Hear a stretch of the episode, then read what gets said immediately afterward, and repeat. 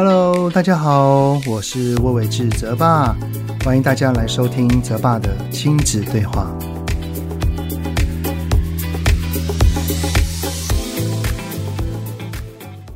Hello，你们好，我是亲职教育讲师魏伟志泽爸，欢迎来到泽爸的亲子对话。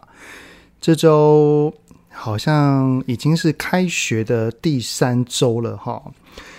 虽然呢，陆陆续续都有听到一些零星的疫情的消息啊，但是以目前来看，还算是平安度过啦。我觉得这都要归功于我们全体，包含了政府啊、人民啊，在防疫这边还算是做得蛮确实的啊。像是只要是出门在外啊，真的看到外面的每一个人几乎都是戴着口罩。比例真的是非常非常的高啊，而且呢，还要谢谢学校的有效管理啊，不管是叮咛孩子们要戴上口罩啊，吃饭的时候要准备隔板啊，等等的啊，我相信这一些的动作都发挥了一定的效用。相信啊，真的我们可以一起携手平安度过这个学期的啊。而我的儿子跟女儿呢，陆续就是开学了嘛。那经历了三个半月的超长暑假哦，目前这两周左右的上课，很明显哦，看他们平常的那些生活作息啊，依然是慢慢的在，有点像是锁紧螺丝的感觉啊，就是那个暑假哈，真的整个整个。太放松了，现在回归到了一个比较正常的步调，然后就要开始慢慢慢慢的锁紧，呃，包含了像是在学校里面的一些学习啊，回来的时候的一些功课的准备啊，等等的啊。他他们一开始啊，就是这一两个礼拜的时候，他们的动作其实很明显的看得出来，比较慢条斯理，就好像那个心态还是在放假一样啊。然后像他们一回到家啊，就会先看书啊，明明功课可能有三四样啊，还蛮多的啊。问他们要何时写啊，都说哦，我知道，我等一下就会，我计划好了，放心。呃，结果可能。东摸西摸，摸到了七点半，然后才坐到书桌前，然后中间可能也没有非常非常的专注，最后有几天哈，甚至还弄到九点多才写完哦。不过啦，我觉得孩子就是这样啦。如果孩子能够跟大人一样，凡事自动自发，不用叮咛，不用催促，不用引导。那那，请问要要父母干什么？对不对？所以孩子就是需要我们的引导跟教导，他才会被称之为小孩嘛，啊，不是吗？好，那这集的 podcast 呢，我是想要来回应听友的问题啊。有位听友呢，他私讯给我，他说他有两个小孩，好像是大概五岁到八岁。呃，每天吃饭，包含了早餐，吃饭的动作都很慢，常常呢就开始聊天之后就会忘记吃了，提醒提醒他们要吃完了要收走。然后就会说不要，每天都呈现这种无限的循环，让妈妈感觉到很无力。希望孩子们能够赶快完成吃饭这件事情。然后妈妈都觉得孩子没有在听他说话，就询问我说要怎么让孩子能够把专注力放在妈妈的讲话上面，是能够听得进去的。好，就因为这个提问呢，所以今天就想要来跟大家分享的主题就是，不要让餐桌变成战场。那该如何让孩子能好好的吃饭呢？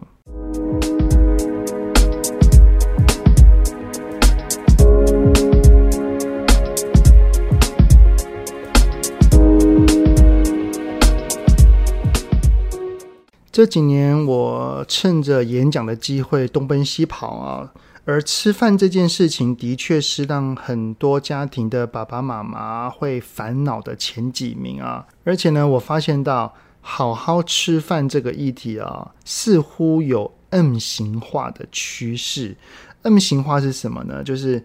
越是年幼的孩子啊，可能因为专注力还没那么足够，或又或者觉得吃饭跟玩玩具比起来，吃饭比较不有趣，于是他就会在吃饭的时候跑来跑去。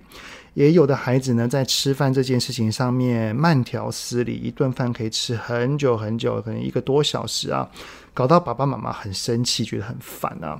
好，那那么另外一个 M 型的另外一端呢，就是青春期的孩子，最最多被青春期孩子的家长所关心的，就是如何让青春期的孩子能够。跟家人吃饭的时候放下手机，或者是愿意跟爸爸妈妈好好的坐下来吃顿饭聊聊天啊。我甚至有遇过啊，有的孩子啊是直接就是端着碗啊夹好菜之后就直接进房间，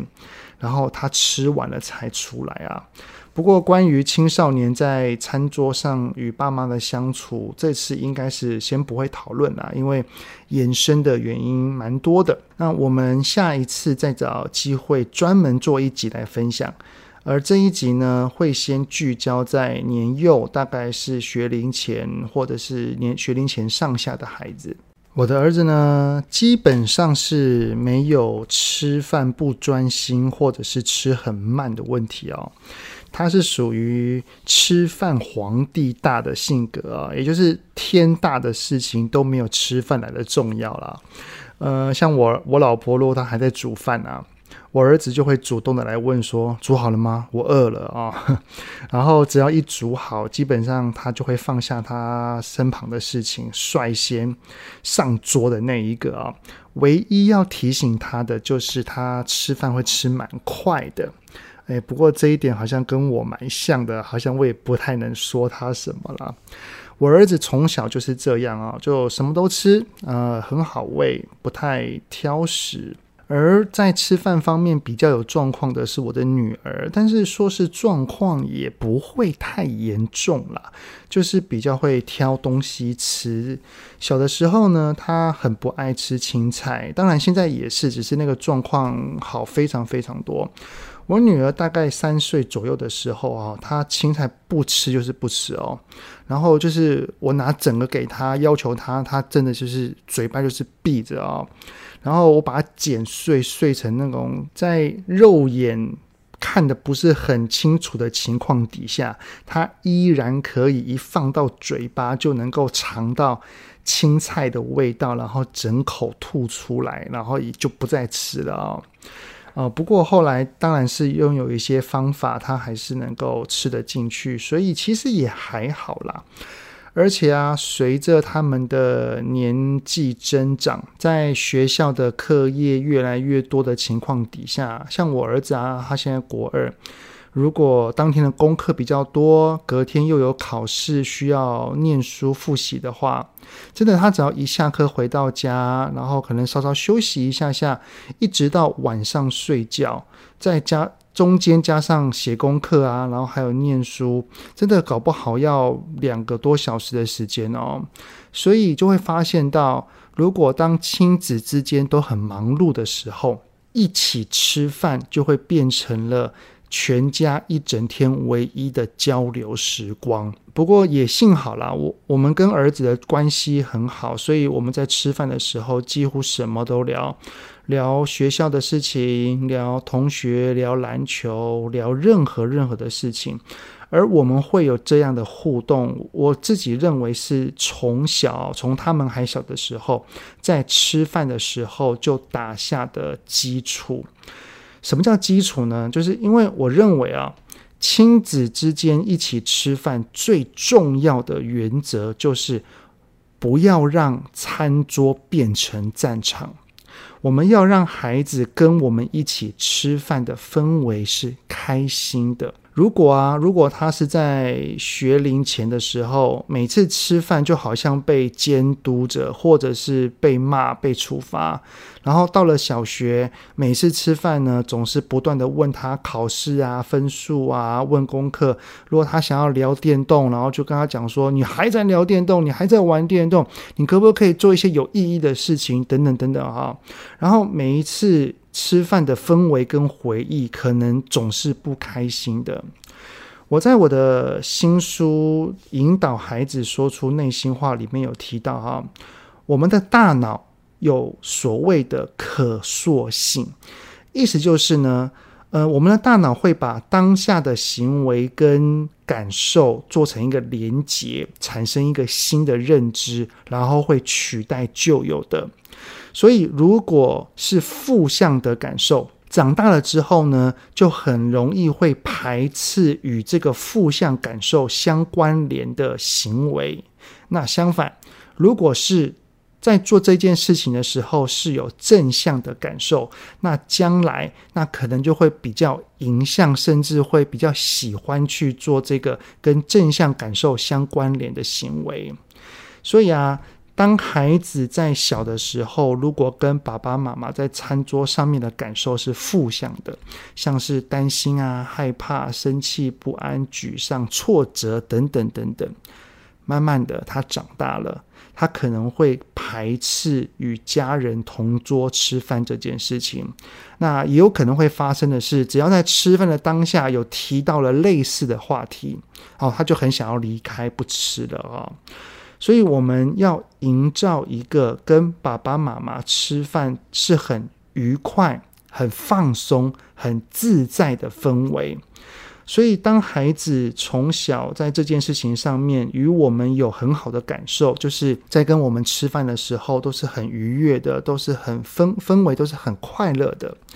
将来他才会喜欢，甚至是长大了之后会主动的来找爸妈吃饭。好，那么要怎么营造愉快的氛围呢？当然，最要紧的啊，就是不要让孩子吃饭的时候是感到感受到庞大的压力的，或者是他的内心会有担心啊或害怕，如果吃不完，或者是吃太少，或者是怎么样哈，可能会被处罚、被骂等等的啊。慢慢等孩子再大了一些之后，在餐桌上，我们就要多聊有趣的生活的好玩的双方有兴趣的话题。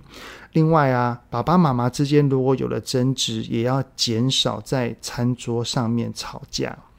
只是啊，如果我们希望让孩子跟我们吃饭的氛围是快乐的。但是，当孩子是那种很爱挑食啊，碗里剩一堆啊，或者是吃超慢，吃一个多小时，呃，就像那个提问一样，就是顾着聊天就忘掉吃饭等等的行为，难道为了要吃快乐的，然后就不管他吗？当做没看到吗？当然不是的啊、我记得之前在有一集的 Podcast 里面有讲到，好像是微教养的那一集吧。里面就说，教养的原则是要提供给孩子一个有限制的自由嘛，所以只要当孩子的行为是有碰到界限、碰到那个限制的，呃，例如像是会影响到孩子的健康，或者是会影响到家人或其他人的生活跟权益的时候，爸爸妈妈就必须要介入。那么就会有一个很重要，是需要我们一起去思考，来看看怎么做的一个问题，就是如果是需要教导孩子的情况底下，那么又该怎么让孩子与我们吃饭的氛围是好的呢？嗯、我会希望每个父母都要来思考的原因啊，就是因为这是没有标准答案的啦。每一个孩子的个性状况跟家庭的生活模式都是不同的，一个单一的做法是没有办法套在所有的家庭每一个孩子身上的啊，所以方法可能要不断的调整。而我就提供两个原则，在这两个原则的基准点上啊，我们就一起来去讨论一下，想一想，找出适合孩子跟我们。如何在餐桌上好好吃饭的方法啊？好，那第一个原则一呢，就是如果孩子没有办法好好的吃饭，那我们就要去找到他无法好好吃饭的背后原因。因为吃东西这件事情其实是人的天性，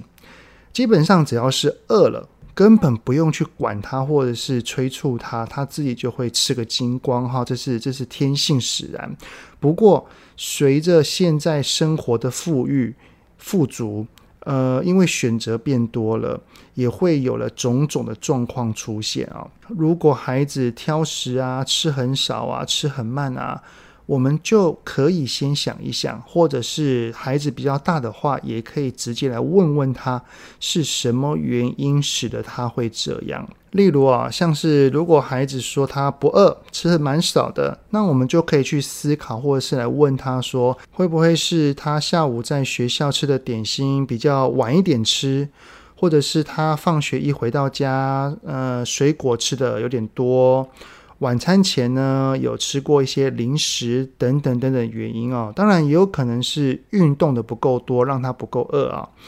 那这些原因可能都会导致一个孩子，因为他现在还不饿，所以我们盛给他的可能会吃的一点点，或者是吃的不够。不到我们的预期等等的，那找到原因了，我们就试着对症下药，像是放学之后在家里吃的水果准备的少一点，然后不放零食在家里面。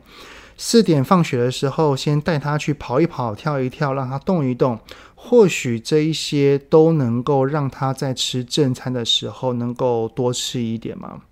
而且刚刚也有说到啊，我女儿她在小的时候很会挑东西吃，特别是青菜不爱吃。后来我就问问她是什么原因，这些青菜她不吃啊？我女儿就说，因为她觉得青菜里面有一个味道，有点难以下咽。而这个味道呢，在某些青菜比较明显，有一些就没有。所以后来呢，我跟老婆呢，我们就会多煮她愿意吃的青菜。但是当然，假设如果这一餐的青菜，她认为还是有一点点那个味道，我会陪着她来找方法，试着降低这些味道。我们就尝试过，像是淋酱油啊。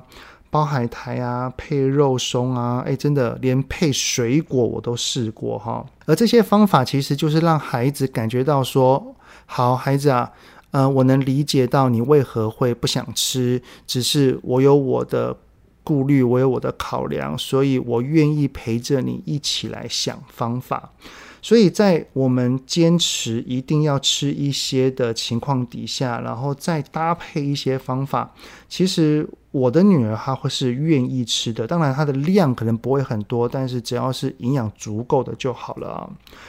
然后呢，在演讲的过程当中，我也遇过有一些的孩子是他们无法好好吃饭的原因，是因为只要一吃饭，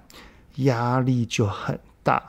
像是他可能只想要吃半碗饭，然后妈妈希望他能够多长肉啊，硬是给他添了一大碗，然后要求他一定要把它吃完，没吃完的话就会什么没有水果啊，不准玩玩具啊，就是跟你耗啊耗两三个小时，就是让你把饭吃光为止等等的。那我也曾看过，就是爸爸妈妈会在旁边啊，就是四个眼睛一直。盯着孩子吃饭，然后就眼睛看着他，然后他只要一个动作就会念他一下，例如说吃慢一点，吃青菜，不要只吃肉，小口喝个汤啊，诶，多咬几下，然后等等等等的哈，就就好像是我们在做事情的时候，旁边有人一直在牢牢的盯着我们的一举一动，那真的会让我们的内心的压力会非常非常的大哦。好，当然了，我能明白爸爸妈妈会这么做，是为了让孩子能够营养均衡，然后健康的长大。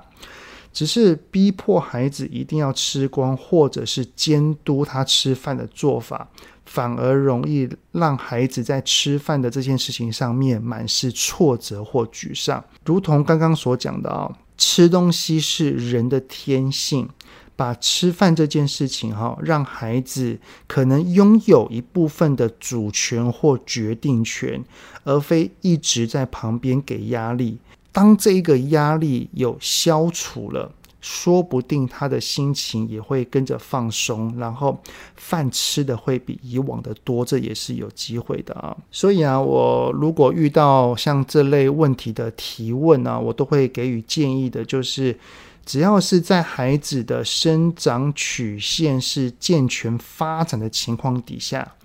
偶尔或者是部分，我们可以试着放手来决定，让他决定自己要吃多少。而爸爸妈妈要规范的呢，就是界限嘛，也就是营养是否均衡。只要是各个营养都有摄取的情况底下，我们可以让他试着自己盛饭、自己夹菜，想吃多少的量，他可以自己决定。有可能呢、他一开始只拿的少少的，然后呢，很快吃完的情况底下，我们再给他一个称赞，就是说，哇，孩子啊，你超棒的，你自己夹的饭，你真的都把它吃完，而且吃得很干净耶。然后，当孩子在吃饭这件事情上面有了成就感跟满足感，或许他就会陆续再盛第二碗或第三碗也说不定啊。而第二个原则呢，就是爸爸妈妈要设定管教的界限。这个意思呢，就是。孩子的行为如果有碰到界限了，我们才需要介入管教；如果没有碰到呢，我们可以先选择观察或者是提醒就好了啊。就像刚刚所讲的，如果孩子让他自己盛饭或夹菜，我们的管教界限就是营养要均衡，就是什么营养的摄取都要有一些。以及他自己夹的量，那基本上就要自己负责吃掉嘛。如果他自己的评估错误，拿太多了，那我们就可以不断的讨论，然后慢慢的调整。但是一定要去跟他讨论说，诶，那拿怎么样的量才是刚好的，然后不要造成浪费嘛。只是如果是在他的生长曲线有往下掉的情况，或者是观察他。都已经吃完饭了，也说他饱了，然后一直在那边吃水果零食，吃非常非常的多，或者是呃他吃完了，然后还是一直喊饿，那么爸爸妈妈当然就是要介入啦。这是孩子的行为有影响到孩子健康的部分啊。那如果孩子的吃饭行为也有影响到家人的生活权益的话，那当然，爸爸妈妈也是要介入啊。就像听友所提问的内容里面，就是说到孩子们顾着聊天、吃饭吃很慢，那这样当然就是会延误到妈妈或者是爸爸或者是其他家人们的时间嘛。那对于爸爸妈妈应该要介入管教，基本上有三个步骤哈。第一个叫做告知底线，第二个呢叫做提醒后果。第三个就是与孩子对话，看看如何能够调整或进步啊。而我们告知界限跟提醒后果的姿态，真的不用凶，真的不用凶。我们只要带着稍稍的严厉，而且话语有释出我们的坚定就可以了。我们可以跟他说：“孩子啊。”你们在吃饭的时候一直聊天，当然妈妈很开心，我也很喜欢跟你们聊。只是你们一聊哈，就忘记吃饭了，常常可能会超过一个小时。因为等一下妈妈呢还有别的事情要做，所以希望你们就吃到一点钟就好了。那离现在还有十分钟的时间，如果十分钟到了，妈妈会提醒你们，然后妈妈就要把这些东西都收起来了。嗯、如果当我说我要收走的时候，你们说不要，那所有的餐盘就由你们来洗。好，那我的底线是什么？就是吃到一点钟嘛。那后果是什么呢？就是会收走全部的菜，或者是由他们来洗餐盘。这个后果呢，必须是要跟这个事件有因果关联性的，是要能够尊重，没有伤害孩子的。而且也一定是要能够说出来就能做到的坚持。所以啊，我们在说出口的教养跟管教，一定要先想一想，而且不是那种因为凶、因为骂而带来的莫大的恐惧跟害怕，而是要说出温和而坚定、能够做得到的教养。最后呢，要求他们洗完全部的餐碗之后呢，我们还是要再跟他对话一下，问问他们说：“孩子啊，如果你们不喜欢洗碗的话，那该怎么做才能够像刚刚一样，在一点钟之之前把它吃完呢？”或者是问说：“孩子啊，你们边吃边聊天是件很棒的事情，那你们认为要怎么做才可以在聊天的时候还能够记得吃饭的呢？”就是试着跟他们讨论一下做法，然后在下一餐吃饭的时候能够稍稍提醒一下。我相信，如果是五到八岁的孩子，应该可以去做到这种对话的模式了。只要他们下一次有真的确实做到了，也别忘了称赞他们啊，对不对？让他们在跟爸爸妈妈吃饭的餐桌上是感到愉快的，也是会有成就感的嘛，对不对？好的，那以上就是两个原则的做法哈。那我跟我的儿子女儿呢，每每一吃饭哈，就是谈天说地，什么都聊。如果稍微没有留意的话哈，可能都会聊超过一个小时。只要是我们没事的话，其实我们都会一直聊下去啊。因为我认为啊，一家人能够一起吃饭的时光都是很值得珍惜的哈，也是非常非常快乐的啊。而孩子还如果还小，该管的依然要管，只是在教养的当下要怎么管，才能够让孩子依然是喜欢跟爸妈吃饭的，是拥有一个好的氛围的，能够让餐桌永远是一家人最棒的回忆的这一些。也是很重要的哈。好的，那这这就是这一集 Podcast 的内容啦。再过三天就是四天的中秋连假啦。虽然啊是月圆人团圆的烤肉节，但是疫情的防疫期间。我们还是要减少群聚，就就不要出去烤肉了啦。呃，我们可以多用视讯来跟我们的家人团聚，然后我们就自己煮自己的，也不用什么烤肉，我们就直接在室内煎肉片就好了啊，吃个意思，吃个味道嘛，对不对？当然啦，没有见到面，一定多多少少会有点可惜啊，但是。如果因为群聚而不小心让整个的疫情变得更加的严重，那其实也是得不偿失嘛，对不对啊？好，所以虽然中秋节的连假要到来啦，我们还是要谨慎的防疫哦。不过还是要，泽爸还是要想要先预祝你们中秋佳节快乐。好的，泽爸的亲子对话，我们下次再见啦，拜拜。